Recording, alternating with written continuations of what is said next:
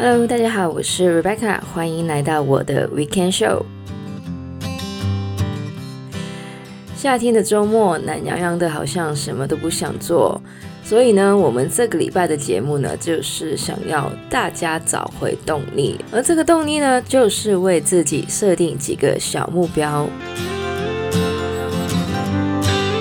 那么我在之前的节目也有讲过，我每个月呢，都会为自己呢设定几个小目标。那么讲到目标呢，很多人都会想到新年的目标，就是 New Year Resolution。很多人都会在新的一年定一个目标，然后，然后就没有然后了。因为据统计，大概七十五 percent 的人呢，会在二月来临之前呢，就放弃自己的新年目标了。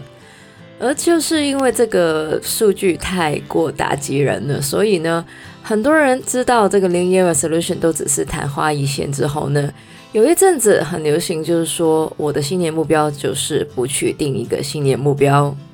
但是目标真的那么难达成吗？想要变得健康一点，读多一点书，自学一国语言，真的不能达成吗？其实呢，我也是一个不喜欢定 New Year Resolution 的人。一方面觉得有点 cliche，另一方面呢，我也觉得目标其实不一定要新年才开始的。但是虽然我这样说，但是呢，我今年呢还是有定下几个 New Year Resolution。好了，我知道听到这边大家很想摔手机。不过呢，说是目标或是 resolution 呢，其实我的 resolution 呢更加像一个 to do list。是的，没错，我的 New Year Resolution 呢就是一个 To Do List。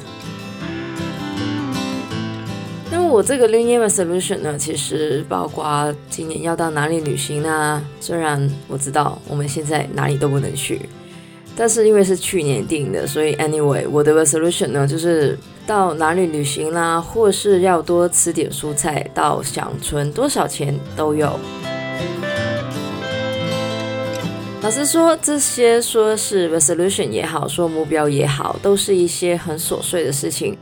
但就因为很琐碎，很多人都会把它们同时间的处理，反而呢，就是坚持不下来。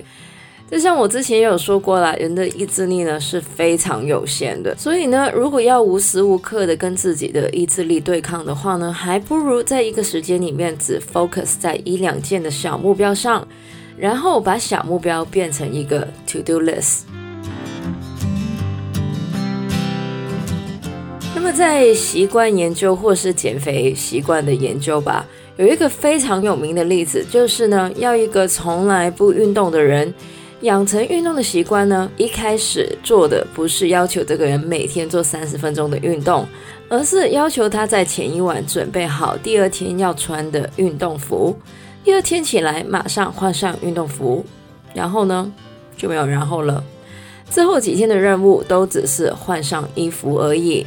之后呢，慢慢从换上衣服走到门口，或是坐到车上，而久而久之的就会变成开车到健身房逛一圈，在跑步机上走十分钟。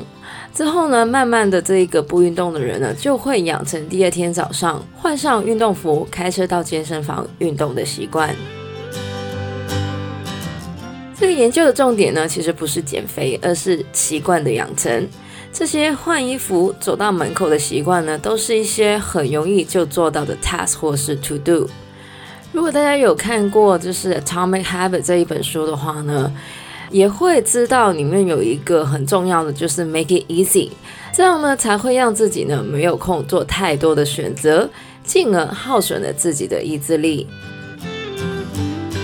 这也是为什么呢？我觉得小目标的重要性，因为目标小比较容易达成，才会想要做，而且也比较容易得到满足感，让人有动力继续进行。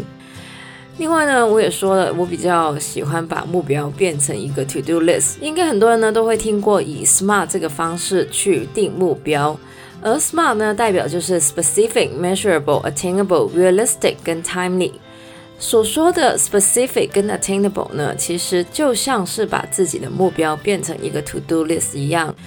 大家可以想想，如果说减肥好了，如果只是说要减肥的话，这个目标虽然不抽象，但是要时时刻刻想着减肥，其实是很累的。如果把减肥改成每天走一万步，那每天的任务就是完成这一万步，就可以把这个 to do list check off。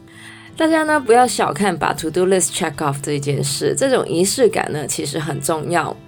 因为有 check off 这个动作，让人呢会更想继续一个目标或是习惯。有些人甚至会用一个月历以打叉的方式呢来继续每天的习惯。那么说了这么多习惯或是达成小目标的方法呢，当然这些习惯跟小目标的终极目标呢，就是帮助达成你更大的目标。那么说了这么多呢，我到底是怎样运用这些小目标的呢？那么刚刚呢，我也说过，我每个月呢都有一些每月目标。其实这些每月目标呢，都是一些大目标而引申出来的，而其他的呢，则是一些我的每个月的 to do，像是 research 一下什么保险之类的，或 schedule 一个身体检查，或是 dentist appointment 之类的。说是目标呢，我觉得有些人会觉得我很夸张。但是呢，我个人觉得呢，这样我的达成率呢会比较高一点。譬如说呢，我今年的 New Year Resolution 之一呢，就是要成为 vegetarian 或是 vegan。所以呢，我在三月的时候的目标呢，就是要 research 要怎么改变自己的饮食习惯，或是要做一些什么样的准备才比较好。所以呢，我在那个时候呢，就看很多相关这一方面的 YouTube，也会听一下相关的 Podcast。那么，因为我不是有重训吗？所以呢，我会特别注意要怎么摄取蛋白质。而我在四月的目标呢，就是要在一天里面要有一到两餐呢是 vegetarian 或是 vegan。而在五月的时候呢，就是尽量都吃 vegetarian 或是 vegan 的食物。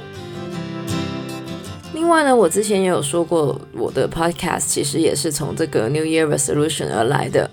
我一开始定的目标呢，只是想要有一个我自己的 side project，然后呢，我在想了不同的面向之后呢，就决定我想要开始一个 podcast。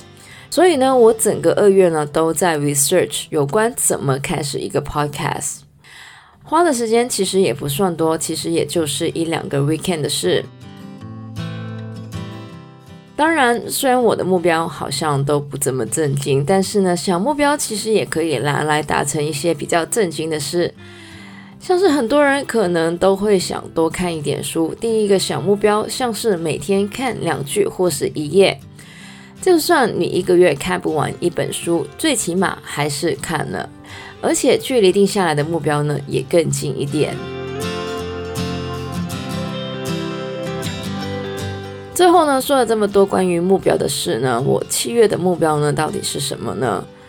我不是说我把我的目标都当成是 to do list 嘛，所以里面呢，真的有一些非常琐碎 to do 的事项，像是剪头发。之前不是因为 COVID 一直不能出去剪头发嘛，再加上我工作上的一些 project 呢，最近比较忙，所以呢，一直没有时间。所以呢，我真的很需要剪头发，因此呢，七月的第一个小目标加 to do list 好了，就是要剪头发。另外呢，虽然我在六月转成 vegan 嘛，但是我发现呢，我会煮的全素的菜呢，真的太少了。所以呢，这个月呢，我想要就是扩展一下自己的 vegan 的餐单的选项，来选两个就是可以做的 vegan 的菜。最后呢，一个目标呢，也是一个不怎么正经，但是跟 vegan 相关的，就是我想来 explore 一下香港的一些 vegan cafe。我这样说好像我一直在 push 这个 vegan 的 agenda，其实真的没有，我只是刚好这个月的小目标呢，都跟我的这个饮食习惯的转变有关。当然，你也可以用来做其他的事啦。